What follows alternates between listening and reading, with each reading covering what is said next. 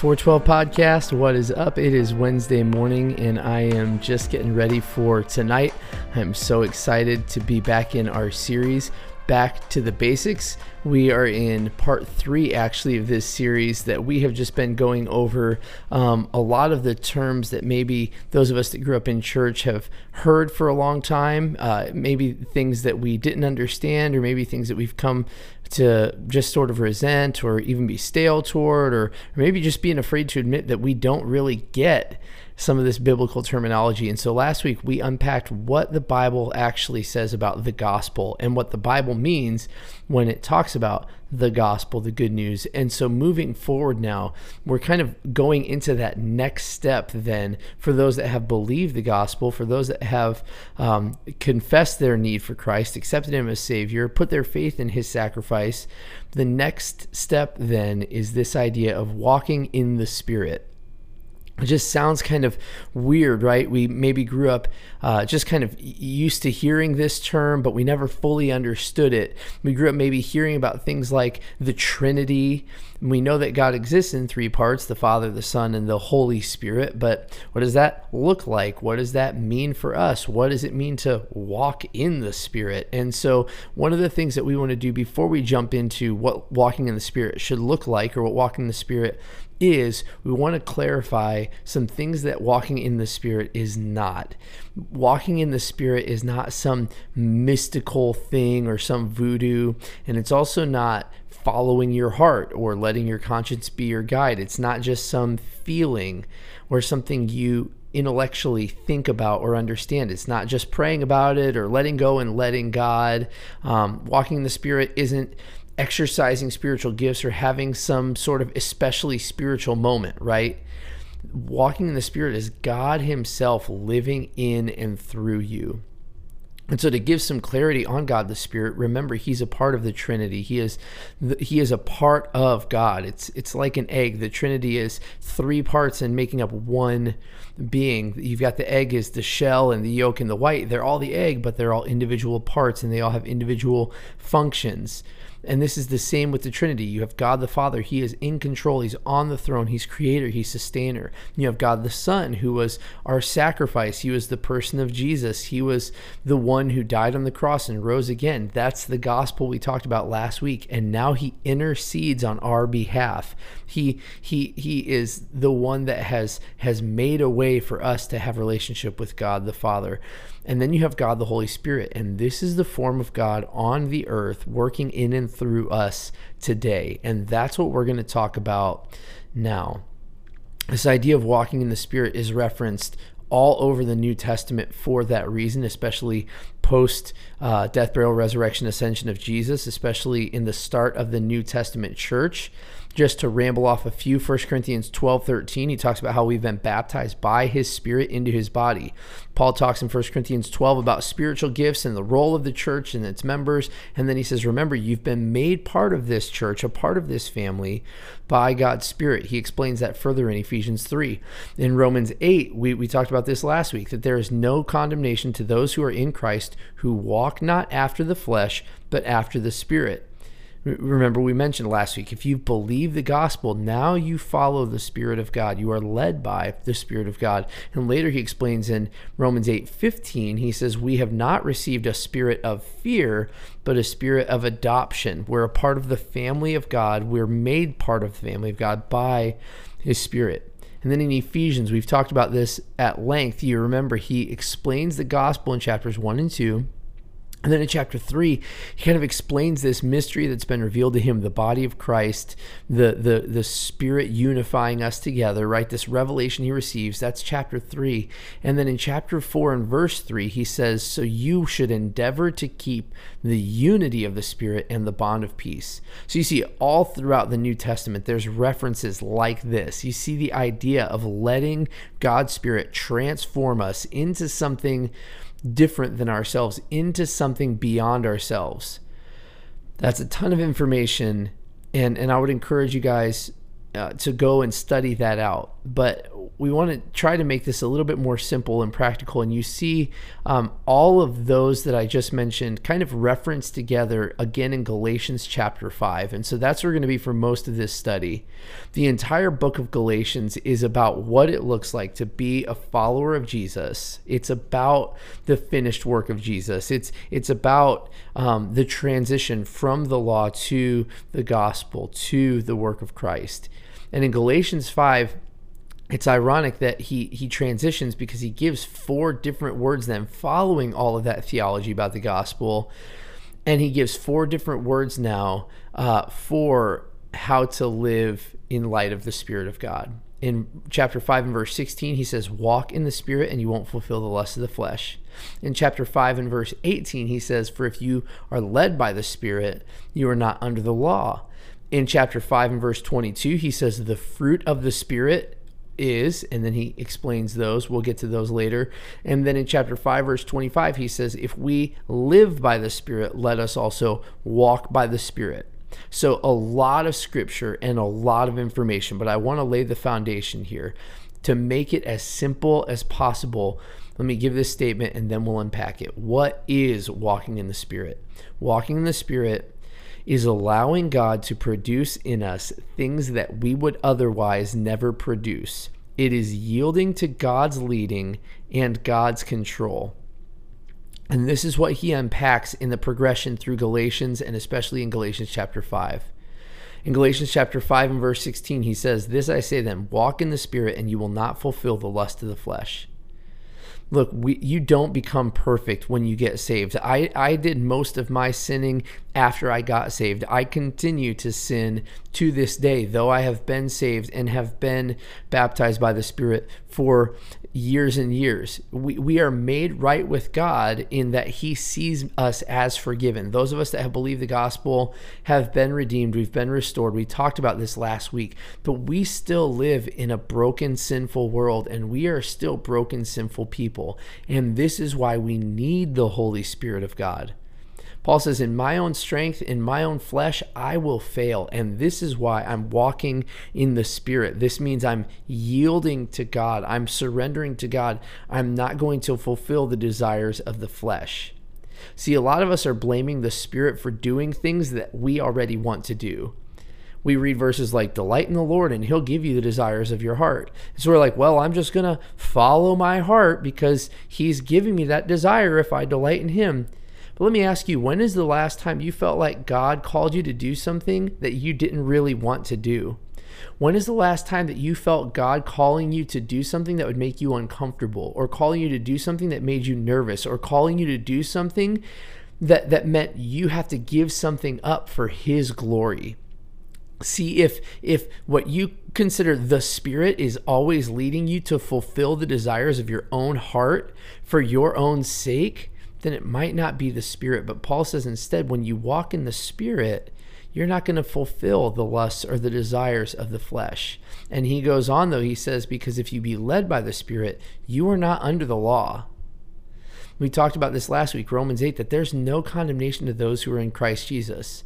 We're not going to take the time to dive back into this again, but simply put, God's Spirit should be leading us to a deep sense of conviction over our sin without allowing us to stay in a place of guilt or torment over it. It's that healthy tension that happens where we have a deep sense of conviction, of brokenness, of, of pain over our sin and, and the weight of that. But it also shouldn't uh, be this guilt driven torment over our sin. It's it's not a place that we should stay. There is no condemnation. See, a lot of us grew up being taught this kind of man-centered idea of how we deal with sin that if we felt bad about the bad things we were doing, it's because we were under the conviction of the Holy Spirit. And while there is truth to that, what was missing from that teaching is the next step forward. We weren't meant to stay there. Conviction and brokenness over our sin were meant to lead us back to Jesus. And if what you perceive to be the spirit is always leading you back at, to look at yourself, if, if what you perceive to be the spirit is always leading you to, to focus more on you, then it may not be the spirit. See, it was never meant to be about us. That's the point. The Holy Spirit is transforming us and it's making us focus on Jesus. The first point is this God's Spirit should humble us. God's Spirit should be doing a work that takes our focus off of us. That's what he says in verses 16 and 18. He says, 16, walk in the Spirit, and you're not going to fulfill the desires of your flesh. And then in verse 18, he says, those that are led by the Spirit are not under the law. What he's saying there is, hey, we're not going back to those old traditions, those old ways, those old uh, convictions or perceptions of morality. We are following after God. We are living in light of Jesus' work. We are, are living to know and show Christ. That's the point. That the Holy Spirit is transforming us, that He is making us more like Jesus and producing something in us. And that's why He gets to verse 22 and He says, But the fruit of the Spirit, that fruit is produce. It's something that is grown within us. And those fruits are love and joy and peace, long suffering, gentleness, goodness, faith, meekness, temperance. And then he says, Against those things, there is no law. He says, if, if we have these things being produced in us, if God is is through his spirit working these things out through us, we're not going to be breaking any of the law. He says we, we don't really need the law to tell us not to sin against our neighbor, if we have love and joy and peace and patience and gentleness, we don't need the law to tell us not to sin against God. If we are patient and we have goodness and faith and meekness and temperance, like he says, against these things, there is no law.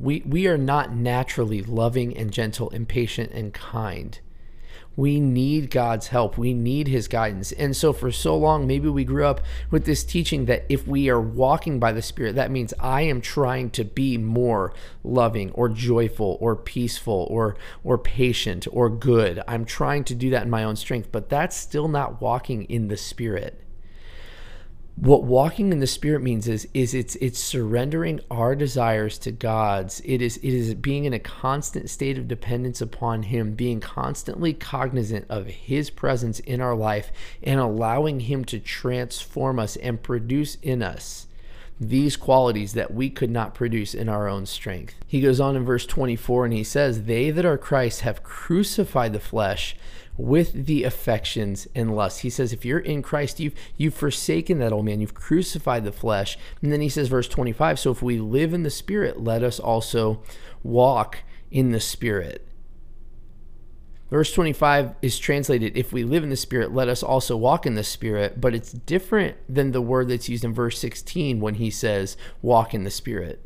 In verse 16, he says, walk in the Spirit. That word just literally means to walk. He's simply saying, How are you living? What is your, your faith walk like? But in verse 25, there's been a progression that's taken place now where he says, If we live by the Spirit, let us walk. And that word is stoichomen, which is uh, similar to that word stoichio, where we get rulers. It means to, to walk in step, to be in rows, to walk by rule. So he says, If we live by the Spirit, let us keep in step with the Spirit this carries with it the idea of, of a of group of military members following in step with one another and in submission to their leader. There is a unity that goes hand in hand with this, where he says, You want to have these qualities produced in you, these fruits of the Spirit, and as they're produced in you, he says, We're going to crucify the flesh. And as we do that, we're living in the Spirit, we're walking in step with Him. We're walking in order, step by step, with the Spirit and with one another. I mentioned Ephesians 4 earlier, but you see that again in Ephesians 4 and verse 3. He says, We endeavor to keep the unity of the Spirit in the bond of peace. This is the idea that we would be the body of Christ, the hands and feet of Jesus, that we would love God and love others. Jesus tells his disciples, By this shall all men know that you are my disciples, if you have love one to another. This is the idea. God's Spirit humbles us, and so that the second thing, God's Spirit unites us. In John chapter 16, Jesus actually prays to God the Father, and he says, I pray that they would be one as you and I, Father are one. This this is his desire. This is is his prayer that as the Holy Spirit unites us to him eternally, that the Holy Spirit would unite us to one another and that we would all become one body, that we would all become one unit, that we would all have one singular focus, one singular goal. Jesus says as much as as God the Father, God the Son and Holy Spirit are one as they work together, as much as the egg yolk, the egg white and the egg shell are all one egg, that we would be one as as believers that we would be working together. That is the goal. That is the vision. And god's spirit is doing that work in us. You say i want that. I want that kind of relationship with god and i want that kind of relationship with others. Then we move to the next question. How do i receive the spirit how, how do I receive that spirit then? Receiving the spirit works like this it is by putting our faith in the gospel. Putting our faith in the gospel makes us right with God the Father, and it unites us to Jesus and to one another through his spirit. We talked about this at length and in clarity last week, but really quickly, if we go back a couple chapters in the book of Galatians, we'll, we'll see some context there. Because in Galatians chapter 5, Paul says, hey, this is how to live, this is how to walk in the Spirit. But in Galatians chapter 3, he explains where that process starts. In Galatians chapter 3, in verse 1, he says, O foolish Galatians, who has bewitched you that you should not obey the truth, before whose eyes Jesus Christ has been evidently set forth and crucified among you. And then he says, This only would I learn you. If he says, This is all I'm asking. And then he says this in verse 2 Received you the Spirit by the works of the law or by the hearing of faith? This is the entire point. It goes back to the gospel. He says, "Hey, who is who has tricked you? Didn't you see Jesus? He evidently was set forth. He was crucified before your very eyes. And this is what I want to know. Did you receive the Spirit by the works of the law or did you receive it by hearing of faith? He says, by responding to the gospel. He says, it was Christ's death, burial, and resurrection that saved you. It was faith in Jesus that gives you the Holy Spirit. When you believe the gospel, He sends His Spirit to dwell in all those who believe.